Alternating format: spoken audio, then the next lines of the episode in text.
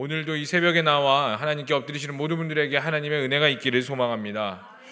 네, 우리가 알고 있는 시편의 저자는 다윗으로 이제 많이 알려져 있죠. 그런데 사실 시편의 저자는 다윗뿐만 아니라 뭐 아삽, 고라자손, 헤만, 솔로몬, 심지어 뭐 모세의 시편까지 매우 다양한 사람들의 저 이름들이 이제 저자로 나와 있습니다. 그런데 대부분 이제 다윗이 쓰였다고 해서 우리는 어렸을 때부터 시편의 저자는 다윗입니다라고 많이 이제 생각하고 있는 거죠. 사실 다윗의 일대기는 이제 시편에 있기보다는 뭐 사무엘 상하 역대상에 거의 대부분 나와 있습니다. 그런데 그 사무엘 상하나 역대상 같은 경우에 이제 다윗의 일대기가 나와 있는 것이 진짜 하나님과 다윗과 일대일의 교제의 내용은 어디에 나와 있냐면 이 시편에 다 기록되어 있어요. 그래갖고 여러분들이 이제 그 다윗에 대해서 일대기에 대해서 말씀을 읽으실 때 그것만 읽으시는 것이 아니라 이 시편의 말씀도 함께 찾아가시면서 읽으시면은 다윗이 고난 중에 하나님께 어떻게 엎드렸는지를 우리가 자세히 알 수가 있습니다. 그런데 이제 그 시편을 살펴보면은 내가 하나님을 사랑합니다. 뭐 내가 하나님을 의지합니다. 주님은 나의 피난처시오니 내가 죽게 나아갑니다. 이러한 내용들이 이제 나와 있는데 사실 이러한 내용들은 그렇게 많이 나와 있지 않은 것 같아요. 오히려 시편에 이제 우리 부교역자들이 계속 이 새벽 말씀을 시편으로 쭉쭉쭉 나가는데 대부분 내용들이 어때요? 비슷비슷해요. 어, 어떤 내용으로 비슷해요? 주여 어느 때까지니까 저 원수들을 뭐내 앞에서 언제 뭐 보복하시겠습니까? 보응하시겠습니까? 나를 언제까지 가만두시겠습니까? 뭐 흔히 말해서 이제 하나님 앞에 엄청 찡찡대는 찡찡이의 모습을 우리가 이제 볼 수가 있습니다. 생사의 위기에 처했으며 극심한 고난에 빠져 있거나 혹은 억울한 누명과 핍박에 처한 그 상황 가운데서 하나님을 향해 구원해 달라는 그 처절한 호소들이 이제 주로 시편에 분포되어 있는 것들을 우리가 보게 되는데 그런데 여러분 그런데요. 우리가 하나님 앞에서 찡찡대는 것들, 우리가 하나님 앞에서 불평을 토로하는 것들, 하나님 앞에서 우리가 막 뭔가 억울한 일들을 호소하는 것들이 우리 굉장히 믿음 없는 것처럼 보이는데요. 사실 다윗의 별명은 뭘까요? 하나님 마음에 합한 자인 거죠. 성경 그 어떤 곳에도 다윗이 너무 찡찡대어서 하나님께서 그 입을 치셨더라. 그의 다리 몽둥이를 조금 만지셨더라. 이렇게 단 한 번도 기록되어 있지 않아요. 오히려 하나님 마음에 합한 자라고 말을 합니다. 그런데 대부분 다윗의 고백은 방금 말씀드린 것처럼 하나님께 자신의 힘듦을 계속 호소하고 있습니다. 이것은요, 하나님의 사람으로서 이 땅에 살아가는 믿음의 삶이 매우 어렵고요. 우리가 예수 그리스도를 믿고 하나님을 나의 구주로 영접하는 순간 우리의 삶은 사실 꽃길이 펼쳐지는 것이 아니라 그 가시밭길이며 좁은 길이며 매우 험준한 길이라는 것들을 대표적으로 잘 보여주고 있는 거예요. 그렇기 때문에 우리가 살아가는 이 세상을 우리의 힘으로 살아가는 것 같지만 결국에는 단 하루도 하나님의 도우심 없이는 우리가 살아갈 수 없음을 가장 대표적으로 보여주는 내용이 바로 이 시편의 전체적으로 나와 있는 모습인 것 같습니다. 우리가 힘들 때 이 사람이라는 건요. 힘들 때 어떻게 행동하냐면은 가장 쉽게 행동할 수 있는 게 내가 익숙하고 편한 것으로 도망을 가게 됩니다. 우리가 죄에 자꾸 노출되는 이유가 뭘까요? 여러분 우리가 끊임없이 여기 중에서 죄를 짓고 싶어서 죄를 지으신 분 계세요? 말이 조금 이상한데 저는 죄를 짓는 게 행복해서 하나님도 믿지만 그래도 나름 죄도 적절히 지어가면서 일부러 그렇게 살아가고 있습니다. 그렇게 사시는 분 계세요? 사실 아무도 없을 거예요. 우리가 죄를 짓고 나면 그리스도인으로서 엄청난 양심의 가책과 하나님 앞에 죄송함과 여전히 나는 연약하구나 이 좌절 가운데 살아가는 것들을 더 보게 되는데요. 왜 우리가 죄를 끈 예수 그리스도를 알면도 불구하고 죄를 지으면서 살아갈까요? 이것이 우리가 바로 죄인이라는 증거예요. 우리가 죄를 지어서 죄인이 아니라 내가 죄인이기에 죄에 좀 더 익숙하다는 거예요. 다시 말씀드려서 인간은 힘들 때 어떻게 행동을 하냐면 익숙한 것으로 도망을 갑니다. 그래서 술을 찾게 되는 거예요. 여러분 한 번 맛을 본 자들이 그 맛을 끊기가 어렵고 그 쾌락을 맛본 자들이 그 쾌락을 끊기가 더 어렵습니다. 왜 그러냐면 그것을 이미 한 번 맛봤기 때문에 어려움과 힘든가 또 내 안에 좌절이 있으면 하나님께 나아가야 된다는 건 분명히 알아요. 그런데 쉽게 그렇지 못하는 이유가 뭐냐면 우리가 예전의 죄 습관대로 익숙한 곳으로 자꾸 나아가기 때문입니다. 그런데 다윗은 자신의 힘듦을 어디에 호소하냐면 하나님께 호소하는 것들을 보게 돼요. 여러분 누구나 힘들 수 있습니다. 누구나 고난에 빠질 수 있어요. 오히려 하나님께서 우리에게 고난을 주십니다. 왜냐하면 이 고난을 통해서 우리가 하나님께 나아갈 수 있기 때문이에요. 여러분 참 인간은 간사한 것 같습니다. 얼마나 감사하면 간사하냐면 이러한 표현까지 쓰고 있죠. 화장실 들어갈 때와 나올 때의 감정이 다르다. 그 몇 얼마나 차이가 된다고.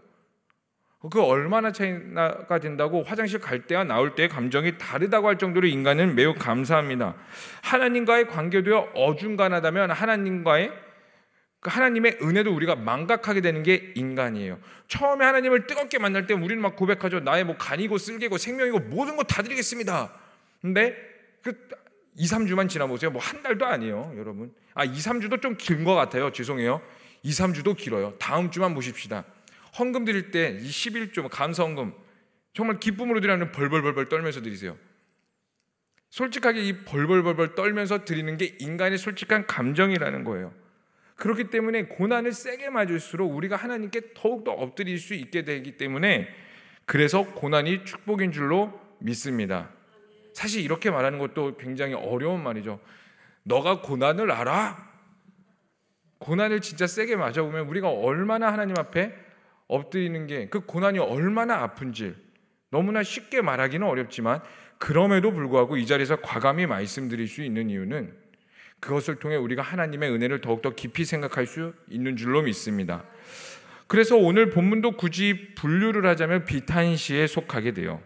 그런데 오늘 표제를 한번 우리 1절이 아니라 우리 70편의 표제를 파란색 글씨로 나와 있는 분들도 계실 텐데 우리 표제를 한번 읽어 보겠습니다. 시작. 다윗의 시로 기념식에서 인도자를 따라 부르는 노래라고 말을 해요. 이 70편을 이 다윗의 시로 기념식에서 인도자를 따라 부르는 노래라고 말을 하는데 이 다윗이 시편의 70편을 언제 기록했는지는 우리는 정확히 알 수가 없지만 그래도 자신을 조롱하는 원수들로부터 신속한 구원을 강구하는 점에서 다윗이 극심한 고난 가운데서 지은 것으로 추정할 수 있어요. 그런데 이런 고난 가운데 기록했던 본문을 이스라엘 사람들이 기념하면서 불었다는 것은 다윗 이후에 그의 후손들이 그의 후손인 이스라엘 사람들이 다윗의 마음과 일치하여 하나님께 동일하게 엎드려서 나아갔다는 것을 뜻해요. 다시 한 번 더 말씀드릴게요. 이 다윗이 고난 중에 썼던 이 내용들이 나중에 후대 이스라엘 사람들이 기념시에 맞춰서 그 다윗과 같은 마음으로 불렀다는 것입니다. 여러분 다, 다윗의 마음에 많은 사람들의 공감이 있었다는 것을 뜻하고요. 그 공감으로 인하여서 동일하게 하나님께 나아갔다는 것을 우리가 뜻하는데 이것들을 우리가 좀 말씀을 나누고 기도했으면 좋겠습니다. 우리 다 함께 1절의 말씀을 읽어보겠습니다. 시작. 하나님이여 나를 건지소서 여호와여 속히 나를 도우소서 이 도움을 두 번이나 하나님께 요구를 해요. 나를 건지소서 속히 나를 도우소서 그리고 우리 5절 후반부에는 여호와여 지체하지 마소서라고 오늘 본문 말씀은 마무리하고 있습니다. 그런데 1절에 나오는 나를 건지소서를 직역하면요. 이렇게 해석할 수 있다고 해요. 따라해 봅시다. 나를 구원하기 위하여. 이걸로 해석할 수 있다고 해요. 그리고요. 속히 나를 건지소서를 직역하면요. 이렇게 해석할 수 있다고 합니다. 나를 돕기 위하여. 예, 나를 건지소서를 나를 구원하기 위하여 속히 나를 건지소서 나를 돕기 위하여 이렇게 대체돼서 해석할 수 있다고 그래요. 그러면은 이 1절을 다시 직역을 하자면요. 하나님이여 나를 구원하기 위하여 여호와여 나를 돕기 위하여 서두르소서라고 해석할 수 있어요. 이것은 다윗의 믿음이 없어서요. 하나님 언제까지 이렇게 하시겠습니까? 당신은 나의 하나님이 맞으십니까? 나를 빨리 도우소서라고 그런 믿음 없는 말이 아니에요. 오히려 다윗에게는요 구원과 하나님의 도우심이 분명히 있다는 것을 믿기에 그것들이 내 삶 가운데 속히 임하기를 원하는 마음 가운데 하나님께 올려드린 겁니다. 다윗의 사실 이 찡찡대는 모든 것의 근원은요. 하나님이 나를 도우시지 않을 것 같은 두려움에서 시작되는 것이 아니라 지금은 내가 고난 가운데 있으나 하나님의 언약과 하나님의 도우심과 하나님의 구원이 분명히 있다는 그 확신 가운데서 선포하는 내용들임을 여러분들이 우리가 알기를 원합니다. 그렇다면 우리가 그 하나님 앞에서 의심이라는 영역 사실 우리가 하나님께 기도를 하죠. 하나님께 엎드리죠. 나의 어려움 가운데서 아니면 나의 자녀의 문제 가운데서 이제 하나님께서 우리 자녀를 나의 사랑하는 아들 딸을 이끄실 거야. 나의 삶을 이끌어 가실 거야 라는 믿음의 고백과 있는가 동시에 사실 우리의 2, 3%라도 의심이 있어요. 근데 그때가 언제이지? 정말로 이루어지기는 하는 걸까? 그리고 그때가 내 시야와 내 생각과 내 기준에서 조금씩 멀어지면은 그 의심이라는 영역은 좀 점점 더 커지는 것 같습니다. 그런데요, 여러분 우리 진짜 솔직하게 한번 생각해 봅시다. 정말 우리가 의심하고 싶어서 하나님을 의심하는 걸까요? 처음부터 이 뭐 인생은 로또야. 인생은 반반이야. 뭐 아니면 도지. 믿기도 하고 아니기도 하고. 마치 이거와 같아요. 내가 지옥 가기 싫어서 천국을 갈망합니다. 제가 청소년 사역하거나 아니면 청년들 이렇게 이제 상담을 하다 보면은 너 예수님 왜 믿어야 되는 것 같니? 이렇게 물어보면은 아 지옥은 있는 것 같은데 일단 지옥은 가기 싫어서요. 근데 이게 근데 어떻게 보면 진짜 정말 인간의 솔직한 감정일 수도 있어요. 근데 여러분 우리가 이 의심한다는 것은요 연약하기 때문에 의심하는 거예요. 그리고 의심이 있기에 여전히 우리 가운데 하나님의 은혜가 필요한 자들이라는 것들을 증명해 주기도 합니다. 그런데 우리가 의심이 있다고 해서 하나님께서 우리의 간구와 우리를 향한 뜻이 하나님의 모든 것들이 사라지는 걸까요? 아니요, 여전히 존재합니다. 이런 찬양이 있습니다. 기도할 수 있는데 왜 걱정하십니까? 기도하면서 왜 염려하십니까? 우리가 의심이 없어서 너무나 순결한 믿음이 있어서 기도하는 게 아니에요. 우리는 연약하지만 우리를 향한 하나님의 뜻과 구원 계획이 있기에 기도하는 겁니다. 그러므로 사랑하는 성도님들 기도하시기를 바랍니다. 하나님께 모든 것 내어드리고 담대하시기를 바랍니다. 때로는 우리의 생각대로 우리의 계획대로 되지 않지라도 그래서 고난과 염려가 여전히 우리에게 있을지라도 우리의 끝에 하나님의 선하심이 있을 줄로 믿기에 여러분들 그 믿음이 있을지라 그 의심이 있을지라도 믿음과 의심이 공존하면 여전히 오늘 하루를 꾸역꾸역 살아나가실지라도 기도하시길 바랍니다. 결국 하나님은 살아계시고 우리가 믿는 이 모든 말씀들은 살아있고 생명이 있는 줄로 믿습니다. 그러면서 이제 2절, 3절은요, 원수들의 패망하며 패망하며 돌아갈 것들을 강구합니다. 그런데 여기서 특징이 원수들의 패망이 그 굳이 문법으로 따지면은 미완료형이라는 거예요. 이 원수들의 패망을 강구하는데 사실 다윗이 그 썼던 이 모든 문법들이 미완료형으로 쓰여졌는데 이렇게 쓴 이유는 크게 두 가지로 나눌 수 있다고 합니다. 첫 번째가요. 원수들이 받을 만한 심판이 확고하게 이루어져야 한다는 거예요. 그리고 두 번째로는요, 심판이 일시적으로 끝마쳐지는 것이 아니라 지속적으로 계속해서 그 원수들에게 이루어져야 한다는 그 강력한 것들을 강구하면서 미완료형으로 썼다고 합니다. 그런데 이 두 가지를 강조하면서 그 근거가 되는 이유가 바로 따릅시다. 공의의 하나님. 이 공의의 하나님에게 있는 것 같아요. 여러분, 하나님에게는 크게 두 가지 속성이 있습니다. 따라해봅시다. 사랑의 하나님, 그리고 공의의 하나님.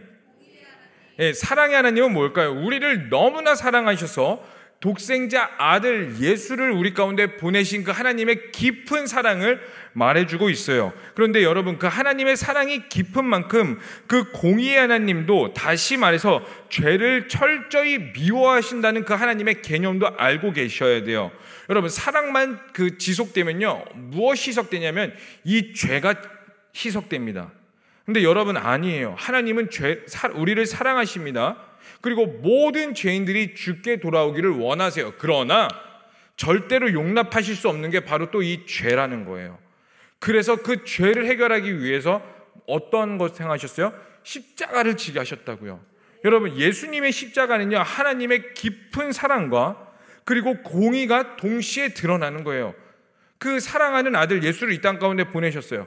그리고 십자가에 달려 돌아가시게 하셨습니다. 그리고 돌아가시 우리가 일반적으로 사랑이 깊으신 하나님이라면 그래 내가 너희 인류를 사랑하니까 여기까지 했어. 그리고 야 이쯤에서 멈추자. 나의 사랑을 알겠지?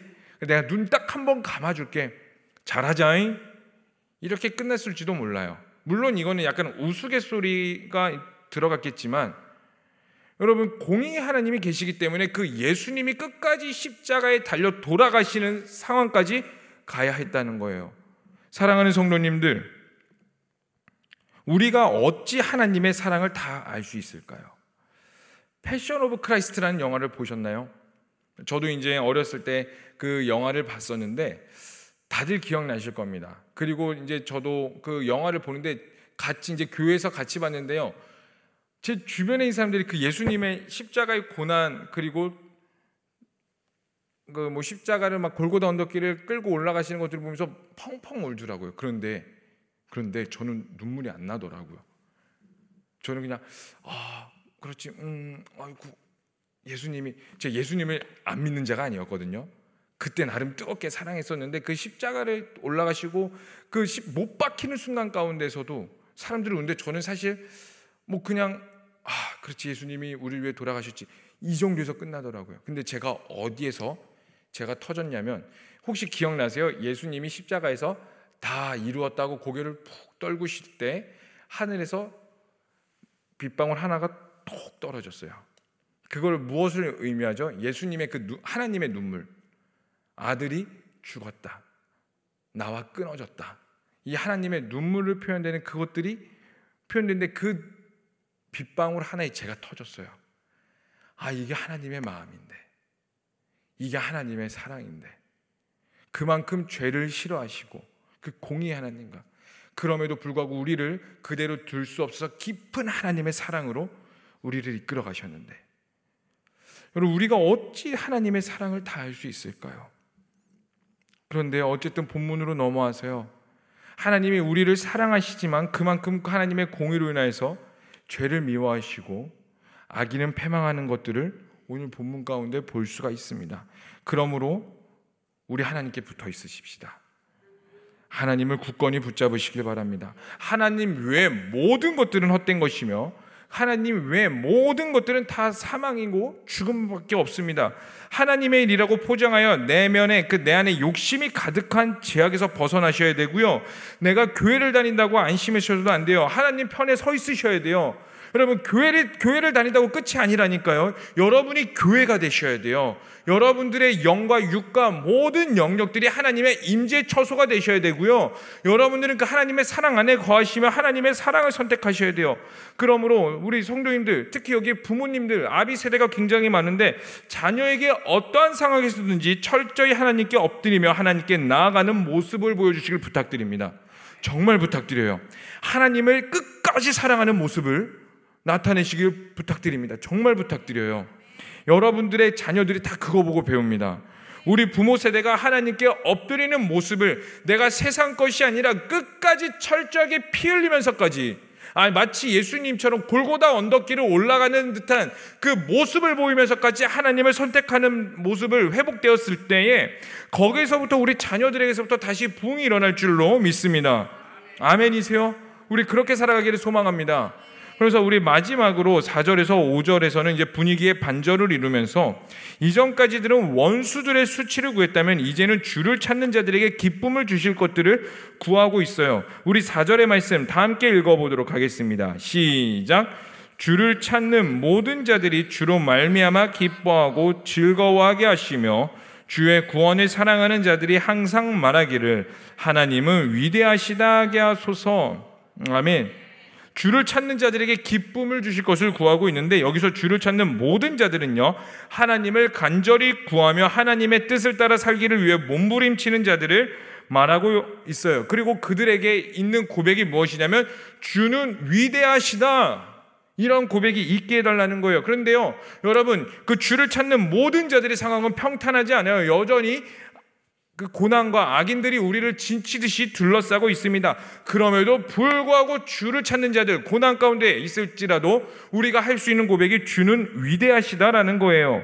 여기서 그 어, 사랑하는 자들의 해당하는 말을 히브리 원어로 따릅시다. 오하베 사랑하는 자들을 오하베라고 말하고 있어요. 근데 이 오하베라는 말의 그 원어는요 또 뭐라고 말하냐면 들어보셨을 거예요. 아하브라고 말합니다.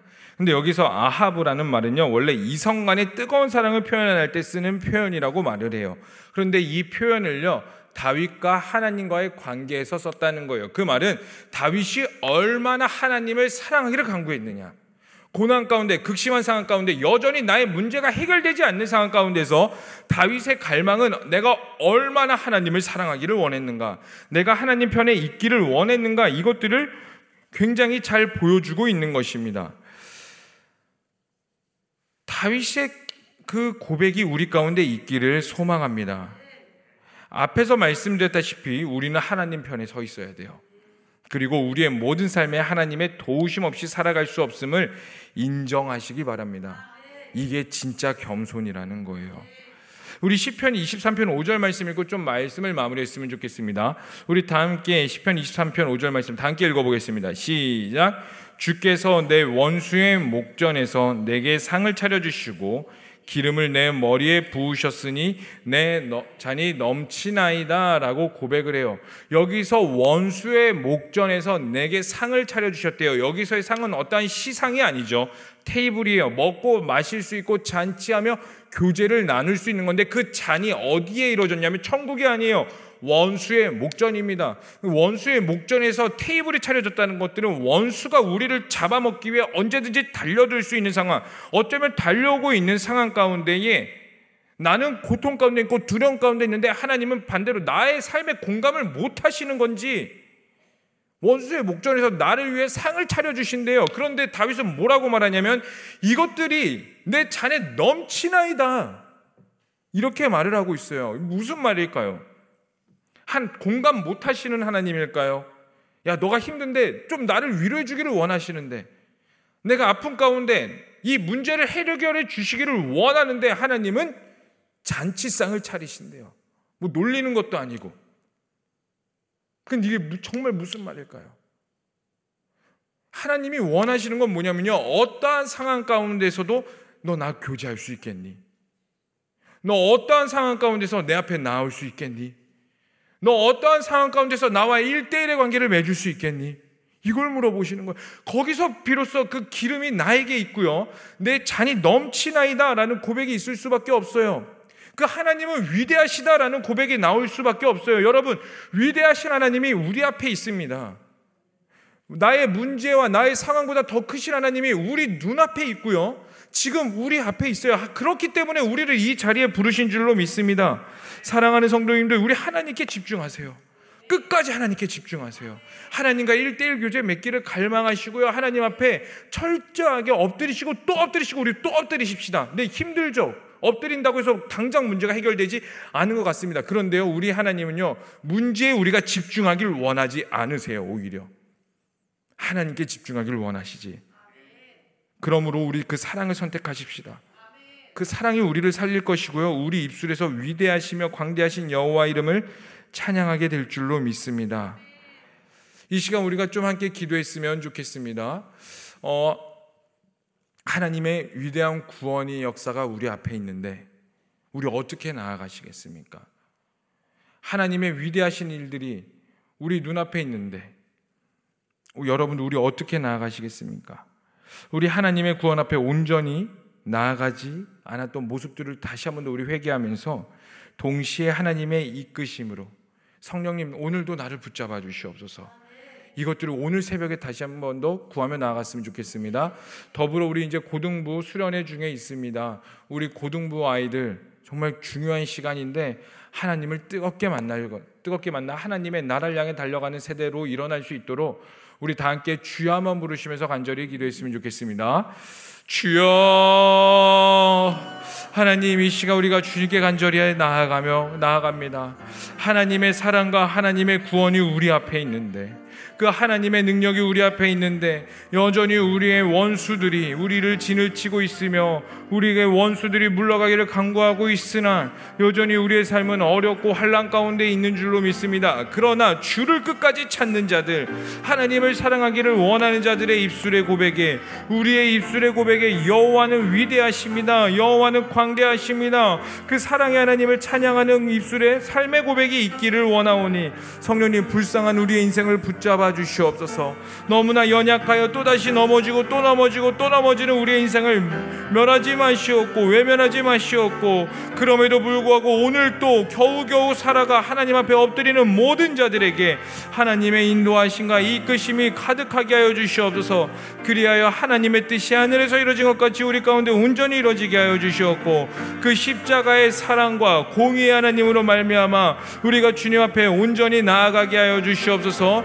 주님만을 찬양합니다. 주님만을 예배합니다. 성령님 오늘도 울부짖는 모든 자들에게 기름을 부으시옵소서. 그리하여 원수의 목전에서 나를 위하여 상을 차려 주시고 내 머리에 기름을 부으셨으니 내 잔이 넘치나이다. 이러한 고백이 우리의 진정한 고백이 되게 하시고 삶의 고백이 되게 하여 주시옵소서. 전부여 의지할 것이 없어서 주님 앞에 엎드리며 나아갑니다. 하나님 붙잡아 주시옵소서. 살아계시고 역사하시는 하나님 아버지 여전히 죄 앞에 넘어지는 우리를 불쌍히 여겨 주시옵소서. 그리고 오늘 주님 앞에 또 엎드리는 모든 자들 심령 심령마다 하나님을 사랑을 알게 하여 주시고 우리의 입술에 하나님은 위대하시며 하나님은 광대하십니다라는 진정한 고백이 우리 가운데 있기를 원하오니 성령님 오늘도 우리 가운데 함께하여 주셔서 주님을 더 깊이 알게 하시고 철저히 하나님과의 일대일 관계에서 끝까지 엎드리는 우리 성도님들이 되게 하여 주시옵소서. 더불어 오늘 고등부 수련회 중에 있습니다. 하나님 인도하는 목사님과 교사들과 참여하는 학생들과 학부모들에게 연합의 영을 부어 주시고 하나님을 온전히 예배하며 나아갈 때에 예수 그리스도를 뜨겁게 만나는 시간이 되기를 간절히 소망합니다. 하나님 주관하여 주시옵소서.